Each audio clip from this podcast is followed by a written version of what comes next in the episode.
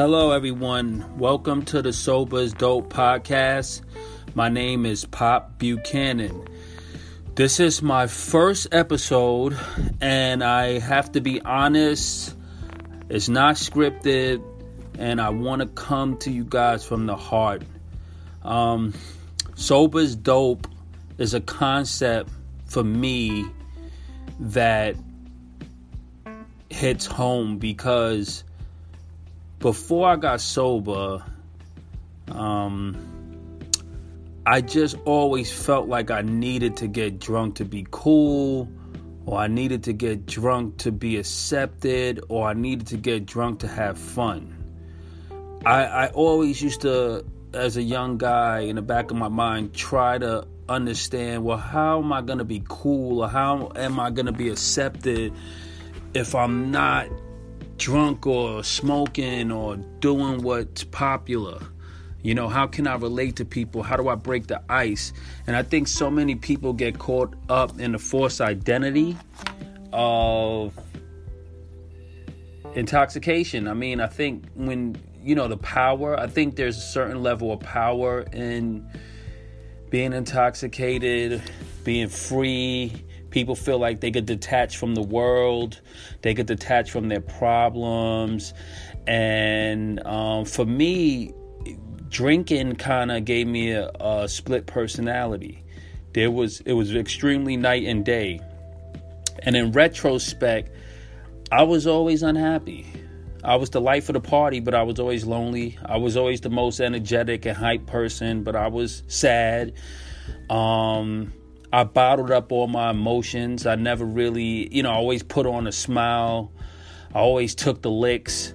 And I think in the latter years, towards the tail end of my alcoholic blitzkrieg, um, that that shield, the artificial shield I put up, just no longer worked. I just fell apart. I started to feel like shit all the time. I started to look like shit all the time. I lost all my self respect. People around me started taking me for granted. It got to a point where my family and friends was like, "We never thought you. We we thought you were so far gone." You know, it was almost no redemption. The idea of me being redemptive was just a foreign idea, um, and it was sad and so, why I coined the phrase sober is dope is because everything I thought I couldn't have through sobriety, I now have through sobriety. So, what does that mean? I'm happier, I'm stronger, I'm faster. Uh, I'm I, I slow down a lot. I'm not as animated or as you know. I mean, I'm faster as far as strength, but as sheer excitement and electricity, I'm a little bit more tamed. But I think that comes with age. But I think I'm a lot cooler, and I think I'm dope. I was dope when I was drinking, but I'm doper now that I'm sober. And this podcast for me um, is just me connecting. I think when when you know back in I, my sober date is December 15th, 2012. That's my sober date. And life before that date was a dark blur. I mean, I started drinking probably around I really started drinking around 1996, 1997. My first year of college was in 1997 at the State University of Farmingdale. And thinking back, you know, I was never a drinker. I used to smoke weed. You know, me and my boys used to smoke weed on the block. We used to talk about metaphysics and get deep.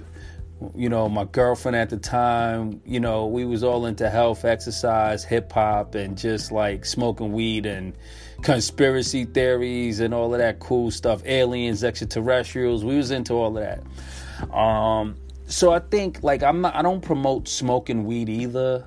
Um, but I would say, as a young kid, you know, I was like a hippie. I was a cool hippie with a lot of energy. But somehow, when I went to college, a lot of things shifted. Um, I don't know, man. I, you know, I think a lot of my intoxication was surrounded around around heartbreak. I think it was in college, you know, my my girlfriend, the love of my life, cheated on me. And that took me, and I'm not blaming her. I would never blame her. I love her, and it wasn't her fault. The thing is, it was a, a high degree of arrested development for me um, because I went from Brooklyn being this, you know, kid who was in high school. Shout out to my high school, Bishop Loughlin, one of the greatest schools ever. Um, I'm very thankful for my high school, and I'm very thankful for my college, State University of Farmingdale in New York. I love those guys, um, and uh, the, I wouldn't be the man I was today without my education, and uh, I promote education. But going back to my girlfriend and my first breakup. Um, college gave me a freedom I never knew. Like it was beyond. It was like they put 2,000 kids from the tri-state in a dormitory that was co-ed with minimum supervision in the late 90s. We literally had a blast. It was pandemonium. But for me, I never really knew back then and it took me 20 plus years later to realize that I always had an allergy to alcohol. So being an alcoholic is not like some curse or a major affliction. It's more of a disease. It's like some people could drink and stop and go on with their lives, and some people can't. So, me not knowing then, around my first heartbreak, I kind of internalized everything and the environment just was a college environment. It was a lot of alcohol, a lot of drugs, and we was having a lot of fun. But for me, when the party stopped, I was one of the people that just didn't stop partying. I kept drinking. And that kind of followed me throughout my life. So I, be, I went from being kind of like the metaphysical, kind of super energetic karate kid with a lot of intelligence and good energy, church going and cool, to kind of like the super wild, energetic, crazy Pop Buchanan kind of like young kid. I was always a good kid, but I just like alcohol turned me up 10,000. So, with that being said, um, I think that was the early origins of my drinking and i think from there the arrested development kicked in.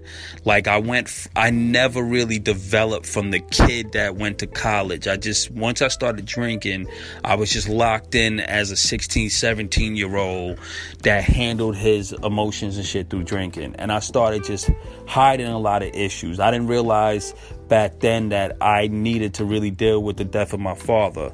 So I had bereavement issues, which we'll talk about in further episodes. But bereavement issues was really important because, you know, I that was my my father was my best friend, my hero, my everything, my knight in shining armor.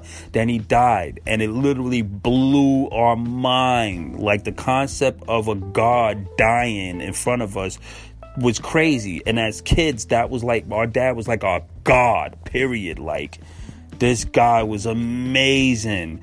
And when he fell in that living room and died, I literally died. And we all did, I think, in my family. And if, if it wasn't for our mother, um, the love of Jesus Christ, because at that time Jesus Christ got us through. I would say without Jesus and religion and the concept of God and uh, afterlife and heaven and mercy and forgiveness and the resurrection, I don't think we would have been able to deal with the fact that the, our hero died. So, because so we had church, we had the foundation, we had all of these good things, and we had a beautiful mother. Um, we were able to kind of put that in this perspective. But as a young man, I look a lot like my father now. I have his middle name, Joseph Raymond Buchanan. And dad, wherever you at, rest in peace. I love you, dad. And um, I'm still sad. I love, you know, you love is deep. And you know, drinking for me was about a lot of passion and love, and it was a lot of things. But the problem is, alcohol and drugs are insidious Every time you think to yourself, oh, I'm going to escape these problems, it just buries it. And it buries it and it becomes compounded. And one day you got to pay up. All of these emotions you have to pay up. And all of this grief and the pain you cause others start to take its toll. You know? So I went from being a really good kid to being sometimes really dark. I, I mean, I feel bad for how I treated my ex girlfriends on multiple occasions. There's a lot of times I hurt my friends when I was in my drunken rage or stupor. Um, so I have a lot of good memories drinking and wilding and stuff. And but you know what? I can't remember 90% of them because I was drunk. So it was no quality of life. And alcohol robs people. And my sober dope sober's dope movement is your sober's dope movement. This is for the kids who's out there in opiate addiction, um, heroin addiction. Some of my greatest young friends in the world uh, on heroin, and I'm saying to myself, "Damn, alcohol was the hardest thing for me to ever beat and kick." And then I have friends that's younger than me, females and males that's on heroin that's struggling, and it breaks my heart because I'm like, "Damn, this this fight is bigger than me." And, you know, I'm just like going through life now, really just relaxed and free of the affliction and the demonic grip that alcohol had on me. And I don't have no urge to go to AA meetings no more. I don't need, I, I don't wake up feeling like I wish I had a drink. Nothing against AA. We'll tack AA later. I would not be here today if it wasn't for Alcoholic Anonymous, if it wasn't for outpatient therapy, if it wasn't for the support of my family and friends. I couldn't sit here and have this podcast and act like sobriety was all me. Okay? The one thing I would say about sobriety, guys, is that you have to be tired and willing to stop the negative pattern, and you have to be really open to a change in life. And nothing would have helped me if I didn't have that vital spiritual experience. And in AA, they talk about a vital spiritual experience. So the concept is, you know, we hit rock bottom and then when you have nowhere else to go, you have no more money, no more friends, no more family, everybody's tired of you, you're sick and tired of being sick and tired. Somehow you find some spiritual revival or vital experience, spiritual experience, something that's spiritually related or motivated to help you make that transition and usually, with the right vital spiritual experience or a strong one, that transition can, for most people, be a permanent one for me, I had an amazing vital spiritual experience, but I want to get back to that later, um, because the, the, because that that's an important point of how I got sober or how I decided that point. Actually, let's do it now, because this being my first episode, I don't want to jump around too much. You know, um, the day I got sober, that day on December fifteenth, two thousand and twelve, it was a magical day, guys it was a magical day. I literally lost everything in my life. I lost a $1.5 million home in Fort Greene, Brooklyn that I loved. I lost a beautiful job being a real estate investor and property manager that I loved. My relationship with my mother, who is my hair, my hero and my beauty and a, and a living goddess that I love so much. I lost that. Um, I was almost going to lose my current girlfriend at the time, who I'm still with and I love her. Um, I lost some of my closest friends. They just got so tired. They just was like, I can't deal with Pop and his bullshit no more. I lost everything, man. I mean, rock bottom was just like such a wake up call. I mean, it got to a point where I was pretty much about to start walking the streets and panhandling. And you're talking about a kid who in 2005 was making close to $25,000 a month doing real estate. I got this new building, a three bedroom, a three family building, brownstone in Fort Greene, Brooklyn. I was running real estate and properties. I had all my clients. I had a beautiful girlfriend. My whole life was going was going in the right direction. I graduated from college. I left a job at Geico Direct and um, being a, an insurance a customer service specialist an underwriter and then i went into real estate and then one thing led to another and you know after graduating college in 2003 by 2005 i ran into this real estate fortune and i was doing well and I just think having all of that money at such a young age, coming from a music background, I just was just, and then just, you know, you guys already heard my college story. So the alcoholism was there. Um, and I just think I just literally just went off the deep end. I had a lot of money and I just was like, I wasn't happy. I'm not sure if having a duplex brownstone at the age of 25 and all of that money and all of that freedom again, this freedom from college to now I'm just running through life just tearing it down, tearing it down. Just had a lot of freedom, man, and I just with with uh my addiction going unchecked and me just thinking I was the king of the hill, I just just it just spiraled out of control. And eventually I lost the the second girl. Now the first girl was in college, you know. Then, you know, in college I found another girl who was excellent and and when this girl had the courage, and I would say this guy, one thing about addiction, when your mates or your spouse or someone in your family or someone close to you have the courage to call you on your bullshit and say, you go fuck yourself, and get your shit together. You know, at the moment, it may feel like the world is collapsing and everyone is abandoning abandoning you, but when my girlfriend left me, I said to myself, I said, "You go, girl," because I know that was the hardest thing for her to do because she loved me to death and she but she had to love herself more to say hell no i'm not going to deal with the abuse. I'm not going to deal. Because when you're living with an alcoholic it's abuse. Whether it's physical mental emotional financial um, mental it's all abuse. Because if a person is suffering and you're in a close proximity you're going to suffer also. So i commended her for leaving me but that literally drew drove me to absolute insanity because I thought I had it all. I thought I'm untouchable. How dare she leave me? And and I'm the man, and I got this building, and it's all about me. It's all about pop. It's all about pop. Um, that was a wake up call for me, but not enough to get sober. From that point, I went another, I would say, 2009 10, 11, 12. I went another three to four years on absolute alcoholic tear. Nothing. I mean, more. This and I and I felt like I had some supernatural protection because I literally drank every day, morning, noon, and night from 2009 to 2012.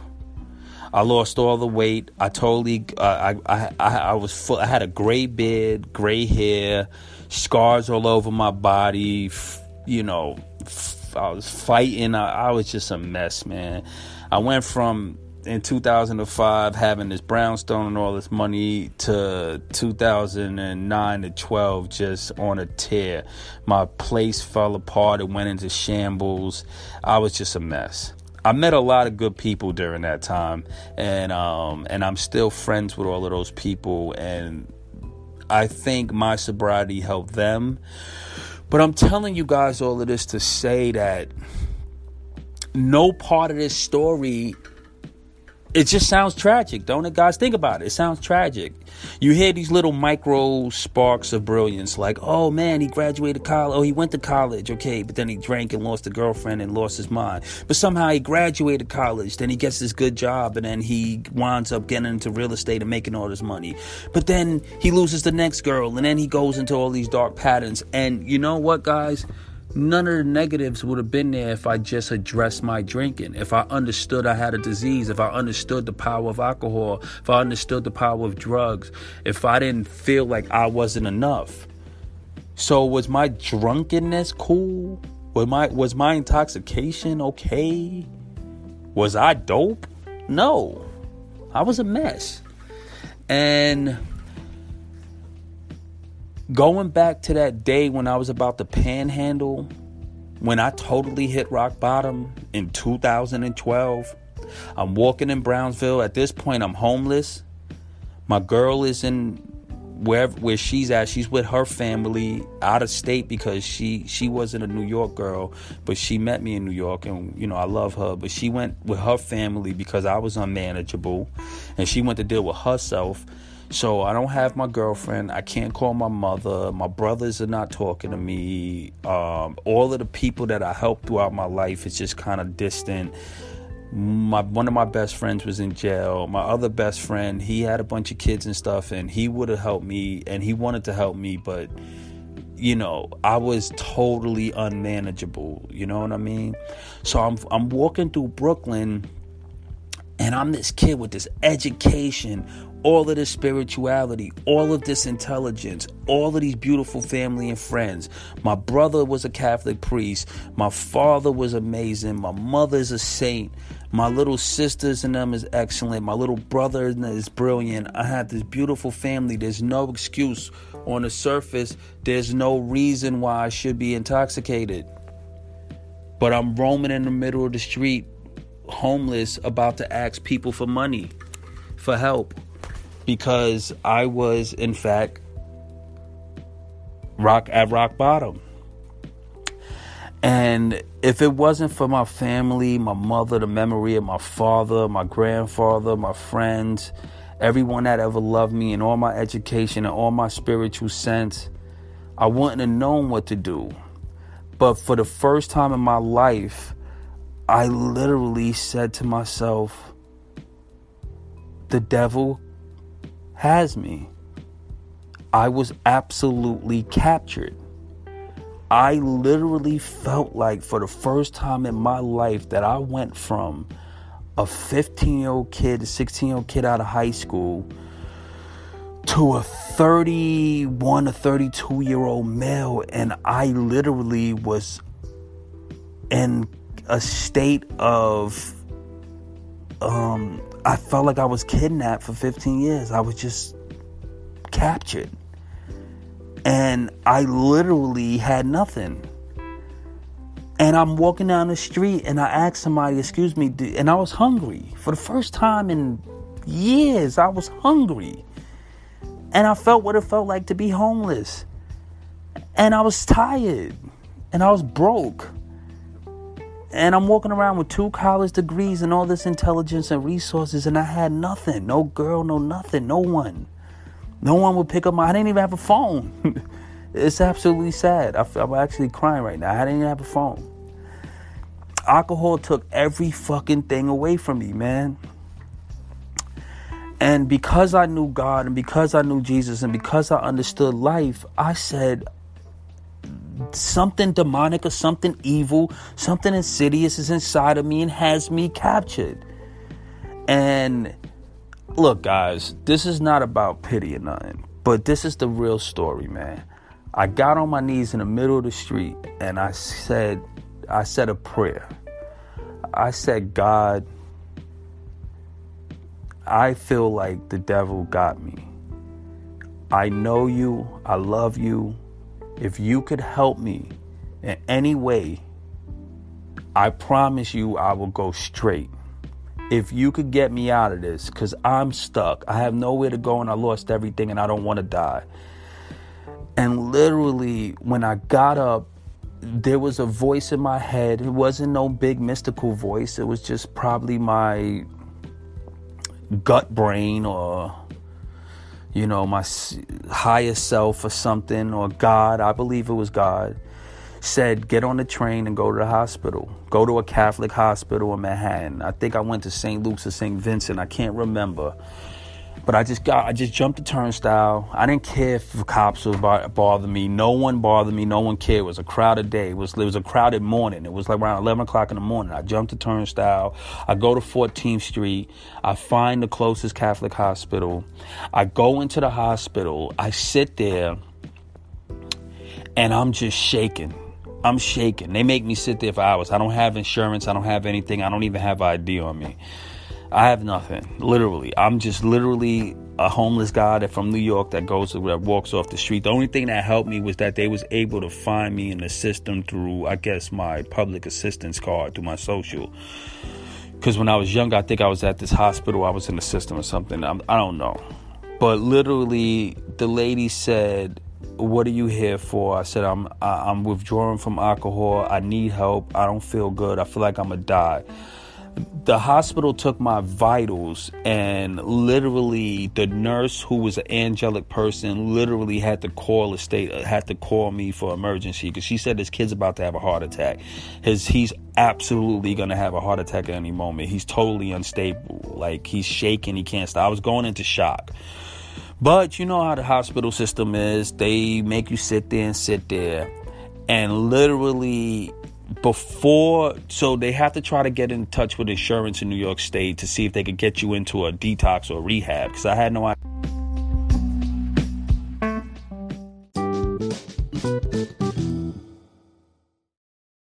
This episode is brought to you by Visit Williamsburg. In Williamsburg, Virginia, there's never too much of a good thing. Whether you're a foodie, a golfer, a history buff, a shopaholic, an outdoor enthusiast, or a thrill seeker You'll find what you came for here and more. So ask yourself, what is it you want? Discover Williamsburg and plan your trip at visitwilliamsburg.com.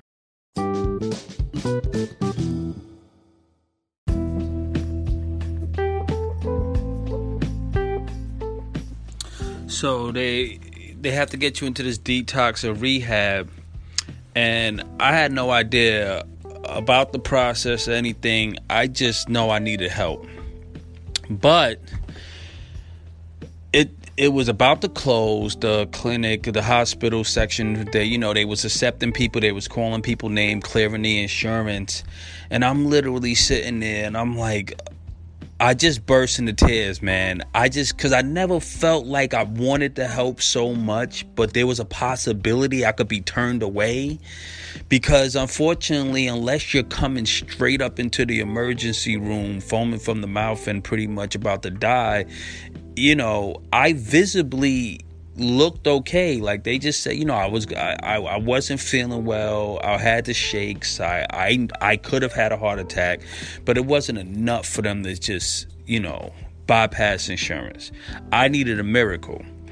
So it was about 5:30 and the whole um, outpatient um, rehab center is about to close, and I, I really have to go to the hospital and find this nurse. This lady looks at me and she said, "I can't do this." She said, "You know, this is this is terrible. This kid is really really needs help and looks like he really wants it." And she said, "Are you really serious? Like if like cuz a lot of people come in here and they just play games. Like if I try to get you help, are you to like do the right thing?" And I said, "I promise." So the nurse makes a phone call and you know about 10 to 15 minutes later, this old black guy comes downstairs off the elevator. He's wearing a cowboy hat. He has on all of these gold and stuff. This guy, he's the man. He looks like a very prominent, distinguished person and the nurse is talking to him and she points to me and the guy comes over and say joseph can i talk to you for a minute? I said yes. He's i said who are you? He said i'm, I'm one of the directors of the de- hospital of the department. He said kid listen i'm gonna ask you this straight. If i could get you emergency clearance to go up and i could get you a bed are you gonna are you willing to clean your life up are you going to go all the way? Are you going to take this seriously? Because if I do this, you have to be serious, kid. And I looked at him and I said, I promise with all my heart, I just need a second chance and I don't want to die. And I'll go all the way. That gentleman made one phone call and I had got my first, my bed in on December 15th, 2012, um, Catholic Hospital in NYC they they gave me medical clearance to go into the detox center, um, and that's the beginning of my story. That's the beginning of the sober's dope story. From that point on, I had a chance to go into an outpatient or inpatient and um, I think my insurance um, a, a pay was willing to pay for outpatient. So that means I would have to live in a shelter or three quarter house, and then every day I would have to be drug tested and go into the outpatient clinic for the day, then go back to the to the um, sober house under a curfew. And I want to end the podcast here because my journey of sobriety is gonna is a long one. And I want to share all the steps and not everything in the first episode. But ladies and gentlemen, I really want to wrap with this. I was given a second chance that day from that nurse and then from the director of that hospital, and most importantly, God. God heard my prayer. And I needed that vital spiritual experience and I needed a creative miracle because I was literally on my last leg. And I'm sitting here six years later, sober, fully restored in God, in country, in family, financially. I'm, you know, I, am living my passions. I'm doing my music again. I'm here sharing my story with you guys and I'm living my best life. I'm healthy. I'm helping people with health now. And sober is dope. And my stories for the last six years is nothing but good stories to tell. There's no tragedies, there's no death, there's no scars, there's no wars, there's no loss of life or loss of friends, there's no sadness, there's no broken friendships, there's nothing.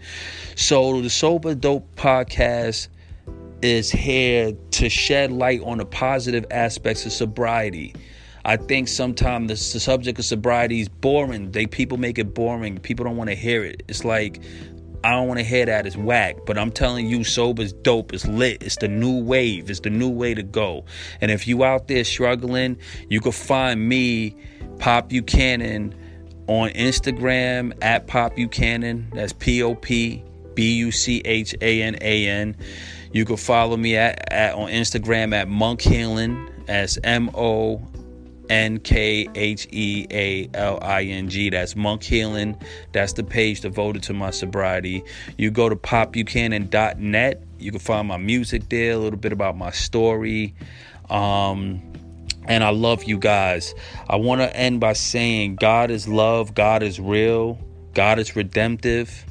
Um, Fear is a liar. Don't be afraid. Don't let alcohol give you false courage and drugs give you false courage. The miracles around the corner, you know. You don't always have to wait to be sick and tired to be sick and tired. You know, you could call someone like me up, go listen to your family, listen to your friends, and embrace your natural self. The way God made us naturally is enough. And ladies and gentlemen, you're enough. You're enough. You don't need no external stimulants. You don't need no drugs. You don't need no escape. You know, um, you know, you are truly indeed enough. You are beautiful. You are worthy and you are amazing. Thank you for joining me on my first episode. I'm doing this from my phone. I want to be able to connect you connect with you guys without any bells and whistles.